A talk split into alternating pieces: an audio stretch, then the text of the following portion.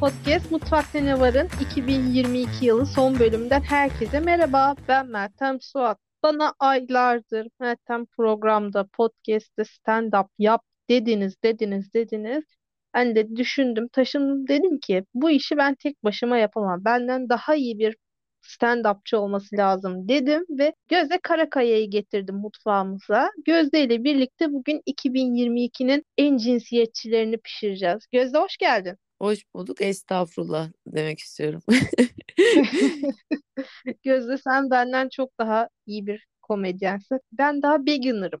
Advanced olamam herhalde bilmiyorum. Advanced'a Yok, gel. sen benim gönlüm, gözümde advanced'sin. Gözde'nin aynı zamanda stand-up yapamıyorum. Bari podcast yapayım isimli bir podcast'i de var. Ben kendisini o podcast'i dinleyerek tanımıştım. Gözde şimdi 2022 yılının en cinsiyetçilerini konuşacağız seninle. Birden fazla kategoride adayımız var. Hem de böylelikle hızlı bir 2022 turu atmış olacağız. Hazır mısın en cinsiyetçileri duymaya? Seninle bir değerlendirelim 2022'yi. Ve değerlendirmeye başlamadan önce de şunu sorayım sana. 2022 yılını üç kelimeyle anlat desek sana. Ne olurdu bu ilk üç kelime? Benim için galiba koşuşturma, ispat çabası, annelik ikilemi falan gibi şeyler olurdu yani. Benim için de enflasyon, çalışmak, o kadar çalışmak ki yazın denizi sadece pencereden görmek. Bu arada sevgili arkadaşlar, lütfen Twitter'ımda evimin manzarasını paylaşınca boğazda mı oturuyorsun, yalın mı var tarzında DM'ler atmayın. Nerede oturduğumu söylersem üzülürsünüz. Ben boğazda oturmuyorum. Yani bu 100 sene önce dedem buraya göçtüyse sorumlusu ben değilim arkadaşlar. Sürekli bir sen zenginsin. İması yapmaktan vazgeçin. Alt tarafı deniz manzaralı evim var. Artık 2023'te bu tarz DM'ler atmayın ya. Ve o zaman daha kendimi kötü hissediyorum. E, hangi semt ya ben de çok merak ettim. Bunu sonra sana anlatırım. Dinleyicilerimiz duyarsa gerçekten çok üzülür. O yüzden şimdi Tamam. onun dışında enflasyon, çalışmak ve hastane. Bu yıl o kadar çok hastaneye gittim ki Sağlık Bakanlığı bana yılın hastası ödülünü verecekti. O derece. E, bütün birimlerde dolaştım. En çok birimde has hangi hastalar var? En çok sığınmacıyı hangi birimde görebiliriz? Bunların hepsinin çetelesi var bende. E, kadın doğuma giderseniz arkadaşlar yanınızda mutlaka Arapça, Türkçe sözlük bulundurun hasta isimlerinden dolayı. Küçük bir kültür şoku yaşayabilirsiniz. Evet. Wow. Gözde, şimdi sana yılın en cinsiyetçi ödülünü açıklayacağım. Şimdi sonuçta de düşündüm, taşındı dedi ki bizim altın kelebekten neyimiz eksik? Onlar veriyorsa biz de veririz. Daha iyisini, daha doğrusunu veririz diye. Üç tane isimimiz var bu ödülü alacak. İlki sence kim? Nükhet durumu.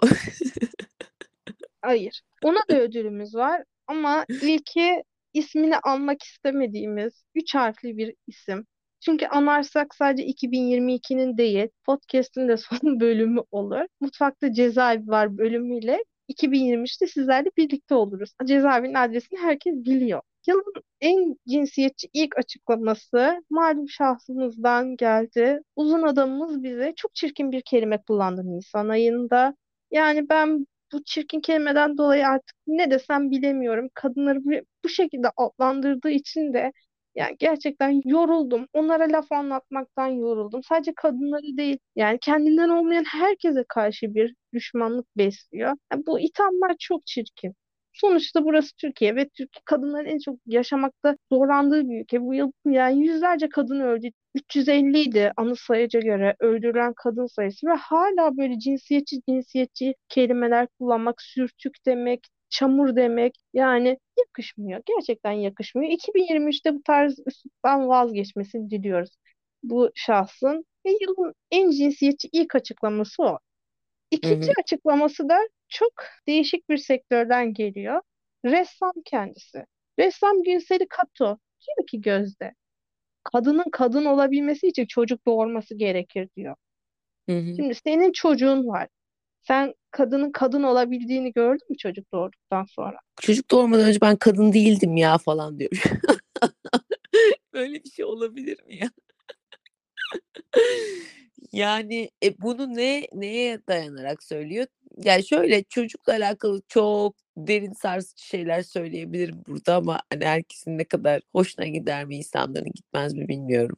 Önce senden onay almam lazım o yüzden.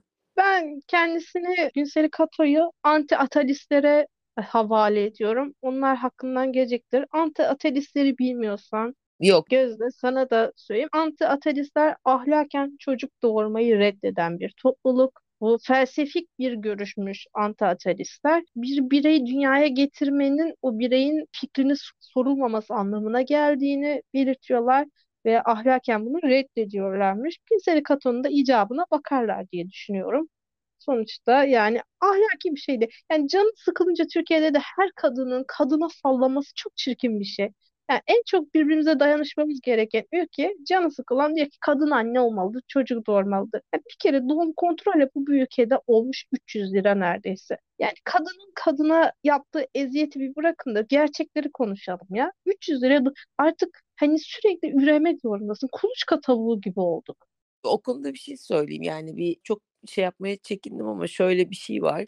Gerçekten hani ben çocuğumu çok seviyorum. İyi ki dünyaya getirdim vesaire bunlar ayrı mevzu. Fakat bir insan çocuk yaptıktan sonra gerçekten kendi hayatını kullanma kapasitesini yani kendi potansiyelini kullanma kapasitesi yarı yarıya minimum düşüyor. Ki ilk iki sene, bir sene, bir sene kesinlikle yoksun. Full bir fedakarlık yapmak zorundasın başka bir birey için. İkinci sene biraz daha azalıyor vesaire falan. Evet benim için de e, hayatımdaki en büyük mutluluktu ama aynı zamanda evet yani bir sürü şey için benim yani bütün enerjimi kaydıramama sebebim şu anda. Uzun bir sürede öyle devam edecek. Bence çok büyük bir sorumluluk. Bu sadece hani kadının tek başına kaldırabileceği kesinlikle bir şey değil mesela. Böyle bir sorumluluğu almamak bana şu an daha mantıklı geliyor. Öyle söyleyeyim sana. Türkiye'de baktığın zaman evet annelik çok güzel duruyor ama Türkiye'deki şu içinde bulunduğun ekonomik duruma baktığın zaman herkes çocuk bakabilecek ekonomik yeterliliğe sahip değil ve hani ben bunu derin yoksulluk ağının araştırmasında da okudum. Orada da diyor ki anneler biz diyor çocuğumuza diyor altına gazete kağıdı bağlamak zorunda olduğumuzu biliyoruz diyor. Mama alamadığımızı biliyoruz diyor. Buna rağmen her fırsatta çıkıp çocuk doğurun çağrısı yapmaktan vazgeçin. Herkes üremek zorunda değil. Belki benim mental yeterliliğim yok ya. Kimse böyle bir şeye hazır olmak zorunda değil ve dediğim gibi bir kadının kendini kadın gibi hissetmesi değil. Yani çocuk yapmak kapasite olarak yarı yarıya düşmeyi kabul etmek demek birkaç sene boyunca. Ya birkaç sene boyunca bir sürü şeyden maalesef uzak kalmak zorunda kalmak demek. Çünkü o sonuçta sen dünyaya bir canlı getiriyorsun ve onun en büyük ihtiyacı sensin her anlamda. En beslenme, enerji, sevgi, bütün ihtiyacı sensin. En azından ilk bir sene kesinlikle sadece sensin. Ve bu çok büyük bir sorumluluk, çok büyük bir fedakarlık bir kadın için. Ama bu kadın da kendi olmasını engelleyen bir şey en azından birkaç sene. En azından engelleyen demesem de erteleyen bir şey. Benim birebir şu anda başıma gelen şey bu yani. Çünkü stand-up'ta beni bir yere kadar getirmiştim. Daha sonra işte gösteriler, şovlar hızlandı. Fakat ben çok müdahale olamadım. Çünkü bir annelik rolü vardı üstlenmem gereken. Hayatımın iki senesini tamamen anne olmaya adadım. Şimdi yarım yamalak işte tekrar başlıyorum. Tekrar sahnelere falan çıkıyorum son bir altı aydır falan. Ama bu benim kimliğimi, benim kim olduğumu falan gerçekleştirmemde beni çok engelleyen bir şey oldu. Dolayısıyla tam tersi eğer bir kadın olarak bir kimliğin varsa seni engelleyecek bir şey olduğunu bilmeden bu yola girmemek lazım çocuk doğurma yoluna. Herkes anne olmak zorunda da değil. Şu an baktığında benim de iki tane evcil hayvanım var ve onlara bakarken bile yoruluyorum. Üstüne üstlük annelik duygusu bambaşka bir şey. Ve diyorum ya Türkiye'de sürekli son 2-3 senedir daha hissedilir oldu ama yani sürekli bir üreme ve üç çocuk politikası var. Kadınların üstünde bindirilen yüklerden daha fazla. Anne dediğin işte evine bakar. Anne dediğin evi çekip çevirir. Erkek dışarıda çalışır. Bunu geçtiğimiz hafta yayınlanan ataerkil sistem ve erkeklik üstüne olan bölümde de söyledik. Erkek ev işi yapmaz, kadın yapar. Kadın evi çekip çevirir, yuvayı dişi kuş yapmaz arkadaşlar. O pembiş masallarınızı alın ve derhal burayı terk edin. Size Kılıçdaroğlu efektiyle söylüyorum bunu. Yani her kadın anne olmak zorunda değil. E, Canını Evet. sıkınca da kadınlara sallamayın. Gözde bir isim daha var. Bu ödülü vereceğim. O da benzer bir açıklama yapmış. O da diyor ki çok aslında Kanıt dizisini biliyor musun? Evet ya bu Kanal D'de yayınlanıyordu onu mu Evet. E, Kanıt hı. dizisinden de tanıdığımız Profesör Doktor Sevil Atasoy demiş ki ben yanımda kadın çalıştırmam. Çünkü kadın demiş yarın öbür gün evlenir çocuk yapar işine gelemez. Bunu söyleyen Sevil Hanım üç vakti zamanda üç kere evlenmiş ve bir çocuğu var. Demek ki kadın çocuk yapıp işine de gelebiliyormuş Sevil Hanım. Yani aynı Günseli gibi canım sıkıldı beni de görün. Ben de kadınlara sallıyorum açıklaması yapmaktan vazgeçmeyen isim daha. Vallahi 2022'de bunlarla uğraşmaktan yorulduk be Gözde. Yorgun demokrat gibi olduk. Bilmiyorum da bunlar çok ilkel tartışmalar gibi geliyor bana artık. Bunların çoktan aşılmış olması gerekiyordu. Yani çok ideal dünyalara falan çoktan erişmiş olmamız gerekiyordu. Yani işte dediğim gibi evet çocuk gerçekten enerjinin çoğunu alan bir şey. Seni sen olmaktan hiçbir zaman vazgeçtirmiyor ama. Belki erteliyor dediğim gibi. Ama bu senin zekandan çalan bir süreç değil, yeteneklerinden çalan bir süreç de değil. Yani bu yüzden engelliyor olmak zaten mevcut toplum potansiyelinin yarısını çöpe atmak demek yani. Bir kadın evlenecek diye çocuğu olacak diye onu işe almamak demek. O kadın potansiyelinden bir de bunu bir kadının yapması gerçekten benim kafa aklım almıyor ya.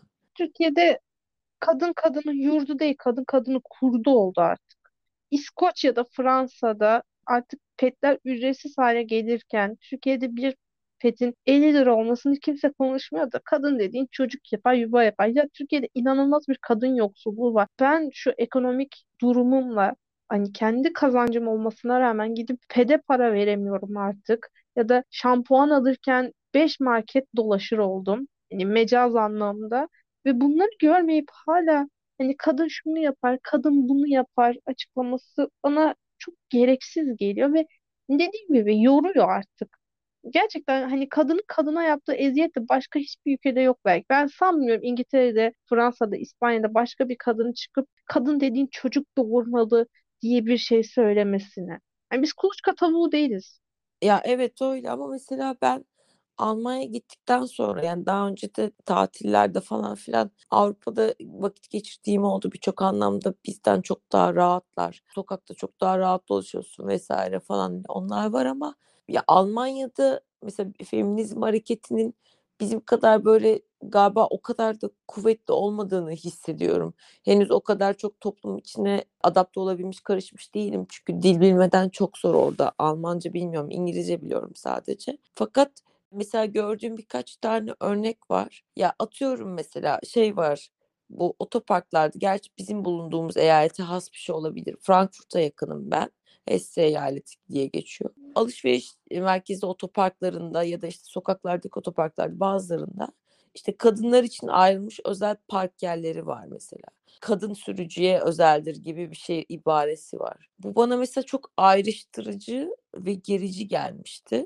Hatta eşimle falan konuştuk. Eşim de iş yerindeki insanlara sorduğunda ne güzel işte ya kadın rahatça iniyor, rahat bir şekilde kimse laf atmadan asansöre kadar ulaşıyor gibi bir laf etmiş herhalde daha yakın asansöre vesaire öyle yerlere daha yakın koyuyorlar. Bir de şeye de emin olamadım yani o hani kadınların park edememe stereotipına bir gönderme mi var onu da anlayamadım. Biraz geniş de yerler. Mesela burada pembe otobüs muhabbeti çıktığında biz bayağı bir baş kaldırmıştık ama burada mesela bu uygulamaya alınan bir kadın falan görmedim ben Almanya'da. Çok değişik. E, onun dışında mesela benim bulunduğum yerde kreş sadece 4 4.30'a kadar falan hizmet veriyor. Ve mesela bunu ben anaokulunun öğretmeni, anaokulunun müdürü de şey bir kadın ona sorduğumda şöyle bir cevap vermişti. Maalesef insanın çocuğu olduğunda ebeveynlerden bir tanesinin ona kendisi adaması gerektiğini düşünüyor genel olarak hükümet. O yüzden de daha basit işlerde çalışacak şekilde organize edilmiş. Yani klasik sabah 9 ya da sabah 8 akşam 6 falan iki tarafında çalışmasını istemiyor ya da böyle bir hizmet sunamıyor devlet. Her ne kadar devlet neredeyse ücretsiz kreş hakkı tanıyor olsa da insanlara bunu sadece üç buçuğa kadar, dört buçuğa kadar yapıyor. Yani herhangi bir mesai saatinin bitişine kadar yapmıyor. Oradaki kadınların çoğu da çalışmıyordu bu yüzden. Ya da çalışsalar da işte yarım öğlene kadar falan işlerde çalışan insanlar olmak zorunda kalıyordu. Sadece ama şöyle bir şeymiş uyarı, uyarıda bulunmuş, şeyde bulunmuştu bana. Bir tane baba var bizim aramızda. O da anne çalışıyor. Baba işte çocuğa bakıyor. Baba o yüzden gelip alıyor. Yuppi falan tarzı böyle bir tavırla Nida'yla beni ortak almaya çalışmıştı. Yani bu, tarz uygulamalar Almanya'yı gözümde çok büyüttüğümü düşünmeme sebep oldu. Evet ama gene de Türkiye'den daha iç açıcı olduğunu düşünüyorum. En azından bu seksist açıklamalar ve hareketler yapılmıyordur. Çünkü onlar bazı şeyleri aşmıştır diye düşünüyorum. Gözde ödüllere kısa bir ara verip 2022 yılında başından geçen en ilginç iki olay, seni en çok etkileyen iki olayı senden duymak istiyorum. Yani ne, 2022'yi nasıl tarif edersin? 2022 yılında yani en ilginç ne olur bilmiyorum ama koşuşturmacayla geçiyor işte Meltem benim bu son bir senem. Çünkü dediğim gibi artık bir şeyleri böyle tekrar stand-up kariyerine yönelmeye başladım. İstanbul'da çok fazla vakit geçirdim. Ondan sonra bir eşimle birlikte bir karar aldık ve benim şu anda Almanya'da Türkçe stand-up yapma gibi bir durumum maalesef bu kadar sık yok. İşte beni destekledi maddi olarak ve burada bayağı bir zaman geçirebildim. Şimdi de oradan gidip gelerek kariyerime devam etmeye çalışıyorum ve işte böyle yani uçaklarda sonra sahnelerde falan öyle geçiyor. Enteresan olarak şu an aklıma yaşadığım çok değişik bir şey gelmiyor ama yani bir Alman polis tarafından ırkçılığa uğrama tam ırkçılık sayılır mı bilmiyorum öyle bir durum oldu. Yani işte bizim çalışma izni var eşimin ve Blue Card denen bir kartla gidip geliyoruz yani. E, başka ekstradan vize göstermemize gerek yok. Her ne kadar şey olmamasına rağmen o kart için o kartla gelip giderken Almanca öğrenmek zorundasın bunu elinde tutuyorsan gibi bir laf etti böyle. Onu hatırlıyorum. Onun dışında çok fazla işte ehliyet almak için uğraştığımı falan hatırlıyorum. Oradaki genelde işte benim normalde Türkiye'de ehliyetim olmasına rağmen orada tekrar almam gerektiğini falan hatırlıyorum. Orada Türklerin ırkçı söylemlere karşı çok daha yumuşak olmamı öğütlediklerini falan hatırlıyorum. Aslında gene hakkım olmasına rağmen sınava İngilizce yerine Almanca bir iki kelime etmemi söylemeleri işte böyle bir öğüt vermeleri ve işte daha sempatik gözükeceğimi da, daha sempatik gözükeceğim için onlara yaranıp işte atıyorum eh, denetçi kimse onlara şey yapabileceğim falan söylemişlerdi. Öyle bir 2022'de böyle ney var gözünde diye o onu hatırlıyorum. Onun dışında sahneleri hatırlıyorum. Amsterdam'da bir show yaptım. Çok güzeldi.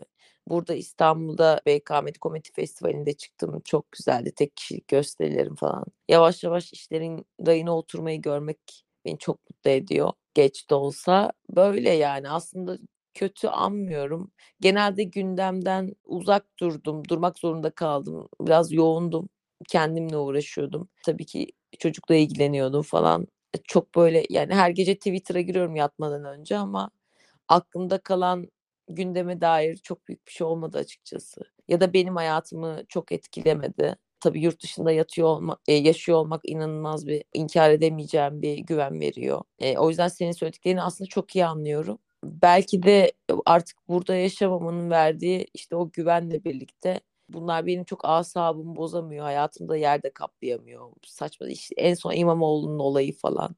Çok üzülüyorum ama işte uzaktan bakıyorum yani.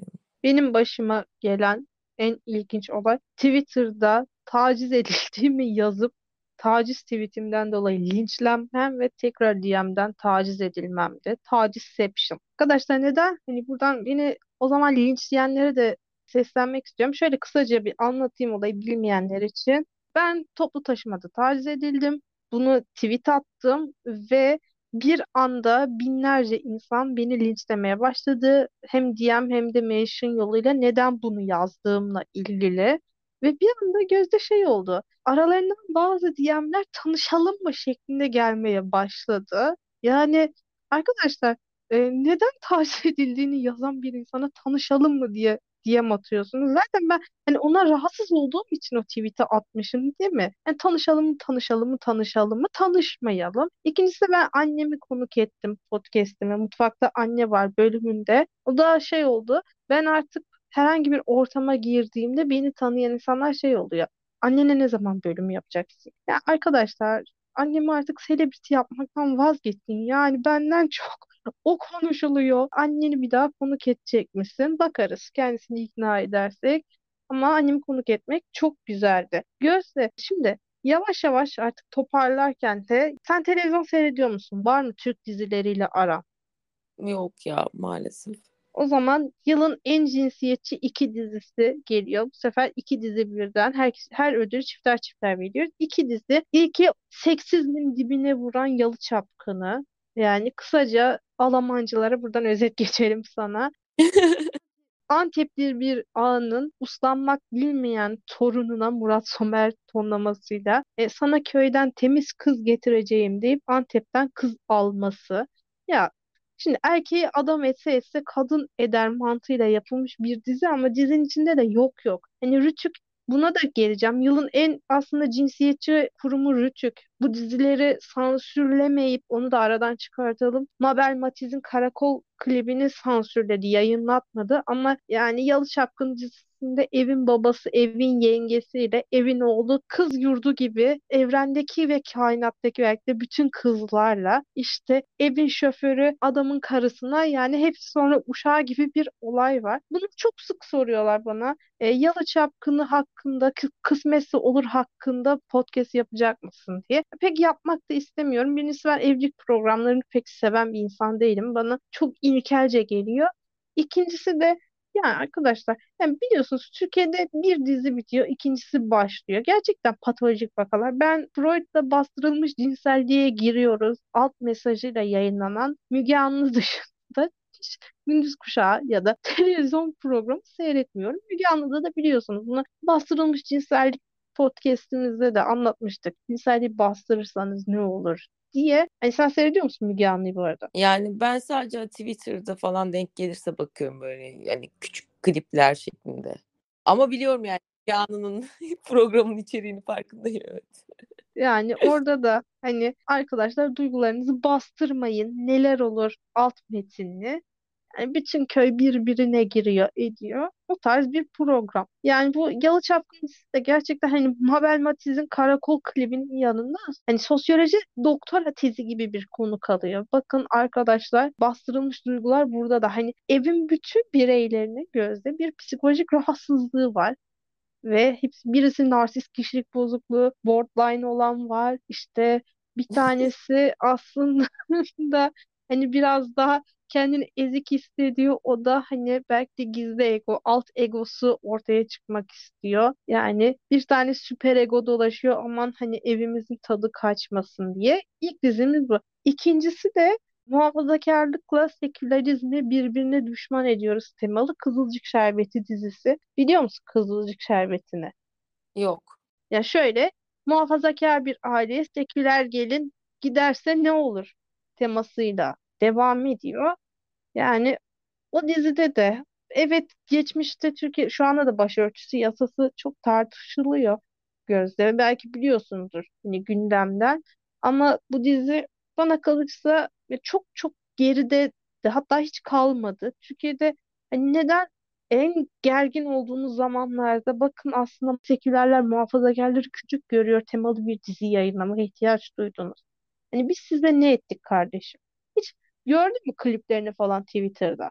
Ya hiç görmedim yani. Bakacağım ama sen şimdi çok ilgimi çekti böyle söyleyince. Yani Türkiye'de hani bu konuya çok dokunulmuyor ya. Hani çok aşırı derecede hassas olduğu için herhangi bir genel izleyicili platformda hatta normal underground sanatta falan bile dokunulduğunu çok şahit olmadım. Biz kendi aramızda arkadaşlarla konuşurken de bununla alakalı şaka yapma konusunda mesela biraz sakıncalı ya çok tartışmalara sebep oldu. Şimdi çok açmayayım da vaktimiz de yok zaten. O yüzden bir başkadır dizisi böyle bir bomba etkisi gibi bir şey yaratmıştı. Yani en azından bir dizi bunu konuşuyor olması bile. Çünkü bir şey konuşuluyor biliyorsa eğer o zaman yumuşamaya başlamıştır. Konu gibi bir mana çıkıyor ve insanlar çok daha rahat etmeye başlıyor falan. Yani çünkü her iki tarafta da galiba merak var. Belki seküler kesimde bir tık daha fazla merak olabilir. Çünkü samimiyet çok sorgulanıyor ya seküler tarafta diğerleri için. Çünkü işte böyle yani ekstra hassas olundukları düşünüyor.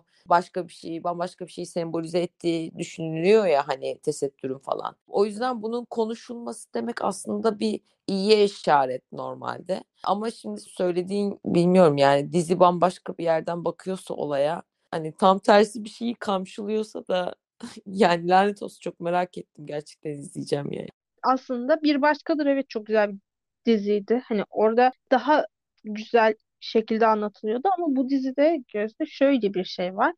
Hani diyor ki gelinize Instagram'ına fotoğraf attırmayın. Aranan kadın Instagram'da fotoğraf atar ama siz yine de gelinin teyzesiyle kırıştırabilirsiniz mesajı var. Yani evin babası gelinine evde necis diye köpek besletmiyor ama son bir iki bölümdür gelinin teyzesine de ufak ufak bir yeşillenmiyor değil.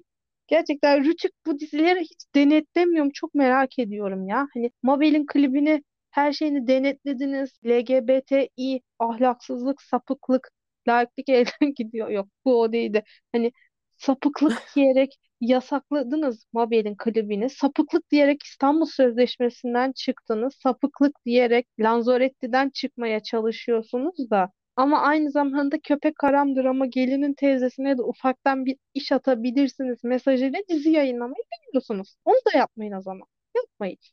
Evet haklısın. Yılın en aslında ya sansürcü Rütük derken de Rütük'ün yani faaliyetleri bitmiyor. Rütük aynı zamanda sırf LGBTİ aslında Rütük de. Bunu birden fazla kurum verdi de tek bir kurum ismi olsun dedim. LGBTİ bayrağı açtığı için konserinde Gülşen'i hapsettirmeye çalışan bir olay yaşandı Türkiye'de. Gülşen çok komik, absürt bir şey. Hani sanatçı sırf konserinde patavatsız bir şaka yaptı diye hapsedildi. Burası Türkiye demokrasisi. Sen ne düşünüyorsun bu konuda Gözde? Almanya'da var mı böyle şeyler? Dediğim gibi çok oradaki gündeme aşırı hakim değilim Almanca bilmediğim için. Ama geçen gün bir şey bir videoya denk geldim de gene. Norveç başkanıyla Danimarka başkanı mıydı bilmiyorum. İşte ikisinin çok fazla hayır pardon Yeni Zelanda. Yeni Zelanda ile Danimarka'ydı herhalde. İkisi çok fazla vakit geçirdiği için ikisi de işte kadın ve aynı yaştalar çok fazla vakit geçirmelerini mesela gazeteci şöyle bir soru soruyor. Siz işte yaşıt olduğunuz için mi çok fazla koskocaman devlet başkanlarını anladın mı? Siz işte birlikte çok vakit geçiriyorsunuz. Acaba yaşıtsınız diye falan tarzı böyle saçma bir soru soruyor tamam mı? Sonra kadın öyle güzel bir cevap veriyor ki bu soru diyor Obama'ya herhangi bir yaşıtıyla birlikte toplantı verirken, basın toplantısı verirken sorulmamıştır herhangi bir devlet başkanı falan. Yani dünyada da algının çok farklı olduğunu düşünmüyorum. Bizim ülkemizde tabii ki çok kadın üzerinden dinle bağlantısı olarak da bir oyulma söz konusu. O yüzden kadınların birbirine düşürülmesi de uzun yıllar kolay oldu. Çok ötekileştirmeler falan oldu. Yani bizim tek sorunumuz cinsiyetçilik de değildi hiçbir zaman ama bütün dünyada muazzam bir cinsiyetçilik olduğunun farkındayım. Yani çok küçük yaştayken yurt dışına çıktığımda da yani hiçbir zaman böyle kadınların kendini aşırı rahat ya da güçlü ya ergenlikten başlıyor ya. Yani sana hatta ergenliğin öncesinde zaten biliyorsun yani işte o yüzden ben de şimdi bir şekilde çocuğu toplumsal cinsiyet şeylerinden bağımsız yetiştirmeye çalışıyorum. Çünkü yani hep bir şeyleri kanalize edilmeye çalıştık ya küçüklüğümüzden beri. Yani işte atıyorum kızlar bebekte oynar, erkekler toplu oynar. Ondan sonra bu büyüyor. Ergenlikte biraz daha değişik. Bizim zamanımızda hatta şey vardı böyle ev ekonomisi dersi ikiye ayrılıyordu. Erkekler işte ev işleri, tamir bilmem ne öğreniyordu. Biz örgü öğreniyorduk vesaire. Bunlar o kadar ilkel, o kadar basit. Ama işte tabii insan olarak yetişirken hem sen aldığın eğitimden hem çevrende gördüğünden hem ailende gördüğünden hem toplumda gördüğünden kendini konumlandırıyorsun yani konumlandırıyorsun. O başını çıkarıp civcivler nasıl yumurtayı kırar Hani o bir tane işte o görünmez duvar diyorlar ya. Hani kafanın üzerinde bir cam varmış gibi düşün onu aşabilmen lazım. Bir kadın için mesela çok zor. Çünkü öyle bir dünyada yaşıyorsun ki sen genel olarak mesela benim idolüm küçükken Zeyna'ydı. Ama Zeyno bir fantazi karakter anladın mı? Yani onu ben gerçek hayatta gözümle hiç görmedim ya da bana gösterilmedi. Vardır tek tük öyle kadınlar eminim. Ama bu basında parlatılmıyor, edilmiyor. Çünkü herkesin kafasında yerleşmiş kimlik şeyleri var. Bazı kimlik sembolleri var. E sen de öyle tanıyorsun hanım hanımcık, işte prenses, edilgen anladın mı? Yani o cam tavanı kırmak o kadar zor ki bir genç kadın için. Yani ben öyle düşünüyorum ve onun altında kalan nice potansiyeller var. Çünkü her ne kadar bambaşka roller üstleniyor kadın erkek.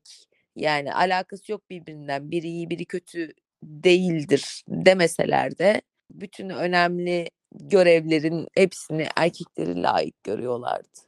Ve sen de o edilgenliği kabul etmek zorunda kalıyordun yetişirken. İşte o camı kırmak hiç kolay değil. O yüzden cinsiyetçi herhangi bir söyleme, herhangi bir şeye böyle artık gerçekten taviz verecek sabrım kalmadı. Mesela geçen şovumdan sonra iki tane erkek seyirci rahatsız edici bulmuş şovu. Mesela bazı öğeler var düşünüyorum neden rahatsız edici bulduklarını. Mesela çocuğu toplumsal cinsiyet kavramından bağımsız yetiştirdiğimi söylüyorum. Setlerde, setin içindeki bir bitte. Bundan mı rahatsız oldu?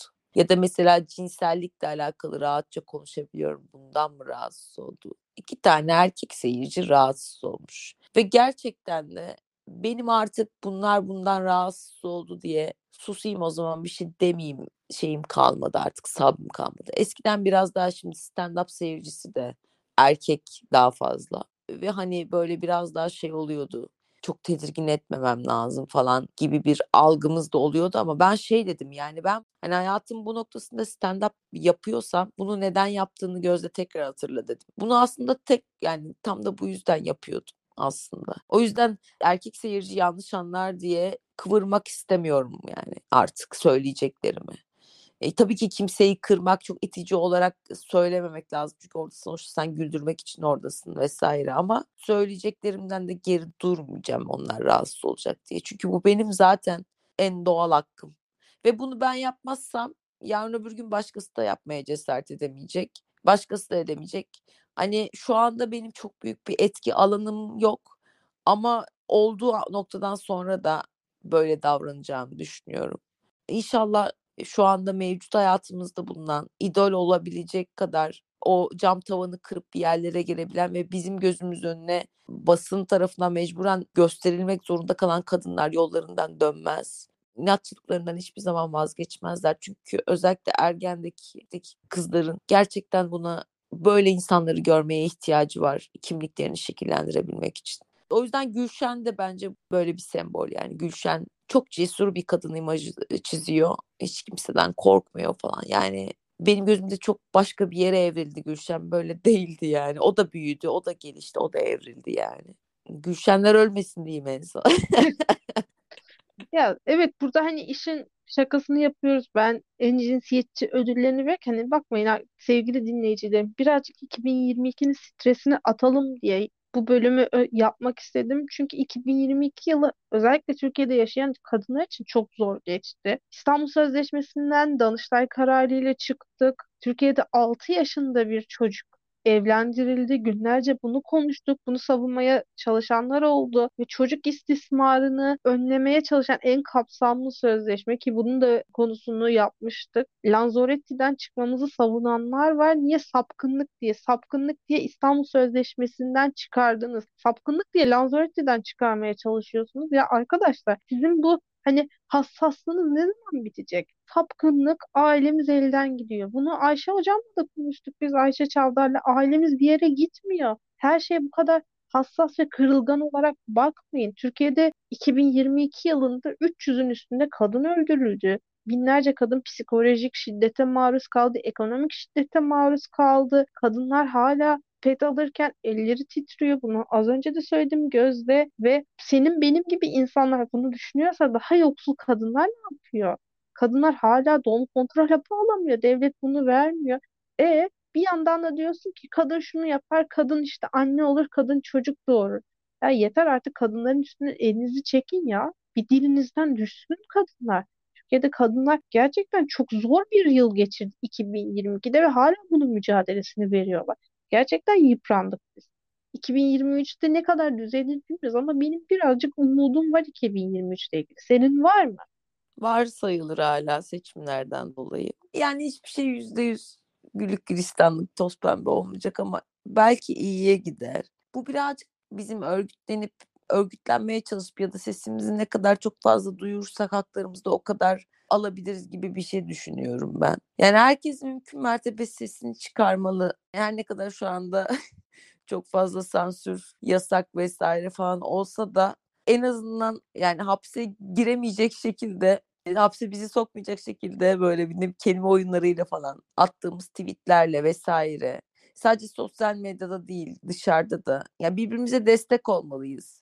Yani bu mesela atıyorum bugüne kadar bir kadının şu anda bizim Türkiye'deki ortalama bir kadının LGBT'ye kendini çok yakın bulduğunu düşünmüyorum mesela. Ama bu insanların böyle şapkalarını önüne koyup düşünüyor olmaları lazım. Destek olmaları lazım. Açık görüş yani kadınlar önce kendileri açık görüşlü olabilirlerse herkese her şeye Hani diyorsun ya kadın kadının kurdudur diye tarzı açıklamalar var işte. Az önce saydığın insanların saçma sapan yok kadın işte çocuk yaparsa işe gelmesin öbürü işte anne olmazsa kadın değildir vesaire. Bunu kendi içimizde yapmadığımız müddetçe çok güçlü sesimiz çıkmayacak.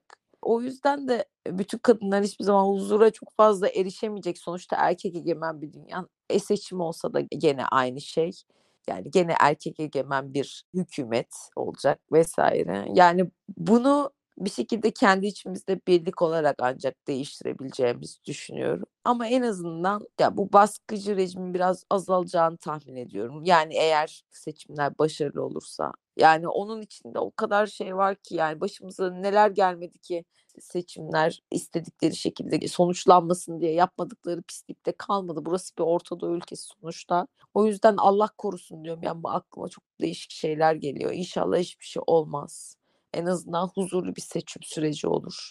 Yani iyilik diliyorum, güzellik diliyorum. Umutsuz değilim, umutluyum. Umutsuz olursak bir şey yapamayız, hareket edecek güç bulamayız. Yani içimizde bizi iteleyen şey olmaz. O yüzden umutlu olmak zorundayız zaten ve umutluyum da yani. Benim de biraz umudum var ama dediğim gibi 2022 yılı Türkiye'de kadınlar, çocuklar ve queer bireyler için çok zor geçti. Özellikle de queer bireyler için. Hadi kadınlar hakkında böyle patavatsız patavatsız açıklamalar var ama her fırsatta LGBTİ artılar sapkınlığa yol açıyor diyerek nefret mitingi düzenlendi. İstanbul Sözleşmesi'nden çıkıldı. Ya şunu bir kafanıza sokun artık ya. Artık queer olmak bulaşıcı bir hastalık değil. Sizin etrafınızda queer birey varsa gelip sizi de misyoner gibi zorla queer yapamaz. Bu bir yönelim. Ama bunu anlamayıp sürekli sapkınlık sapkınlık neyin sapkınlığı bu? Kime neye zararı var bu bireylerin? Sana zararı birazcık kafanızı aşağıdan kaldırıp yukarı bakarsanız sağda solda saygı yazabildiğini görebilirsiniz. Yani bu bireylere karşı çıkanlar. Artık 2023 yılında dilinizden bizi queer bireyleri düşürün ya. Yani birazcık bizim için çabalayın. Çok bir şey istemiyoruz. Biz de insan gibi yaşamak istiyoruz. Yaşam bizim en temel hakkımız. Ama üç çocuk yap, pet alama, sen queersin, sapkınsın, şöylesin, böylesin. Kadın dediğin çocuk doğurur, şunu bunu yapar, yuvayı dişi kuş yapar. Artık bırak şu al. Gözünüzü seveyim ya. 2023 daha güzel bir yıl olsun. Evet önümüzde bir seçim var. Hala altılı masanın adayı belli değil ama yani eninde sonunda belli olacak bir seçime gireceğiz. 2023'ten daha umutluyum. Umuyorum ki her şey daha hani güzel olacak. En azından şu ekonomik krizden biraz biraz çıkabileceğiz belki. Daha olumlu şeyler olacak. 2022 zor bir seneydi. Özellikle ekonomik anlamda fiyat algımız epey şaştı. Neyin ucuz neyin pahalı olduğunu ayırt edemez olduk. Ucuzlar lüks oldu ama 2023'ten daha umutluyum ben. Ne diliyorsun 2023'ten son olarak Gözde? Valla ben her zaman her sene bu yaşıma geldim 40 yıldır galiba kendi aklım başıma vardığından beri hep adalet diledim önce. Çok önemli bence ya. Adalet oturduktan sonra hatta öyle oyunlar falan vardı böyle işte. Bir ülke kuruyorsun. Önce hangisini toparlaman lazım? Önce işte hangi kurumun oturması lazım falan filan diye böyle bir akıl oyunları falan. Adalet diliyorum en başta. Zaten bizim çok ihtiyacımız var. Sonra sevgi, huzur, mutluluk, anlayış bunları diliyorum ya. Bunlar olduktan sonra her şey yerine varır. Tabii ki en azından herkesin insan normal şartlarda yaşayabileceği kadar maddi gelirinin olmasını da diliyorum. Yani insanlıktan çıkmak zorunda kalan çok fazla kişi. Benim aklım almıyor şu anda. Nasıl evi döndürüyorlar falan diye. Gerçekten çok üzülüyorum yani düşünüyorum. Herkesin en azından belli miktarda gelire sahip olduğu, sadece yiyip içme, barınma ihtiyaçları dışındaki özellikle ruhumuzu doyuran işte sanat gibi şeylere de para ayırabilecekleri bir 2020 yani öyle bir düzenlemeyle herkesin insan gibi yaşadığı bir sene yaşayacak olduğu bir sene diliyorum yani 2023'e.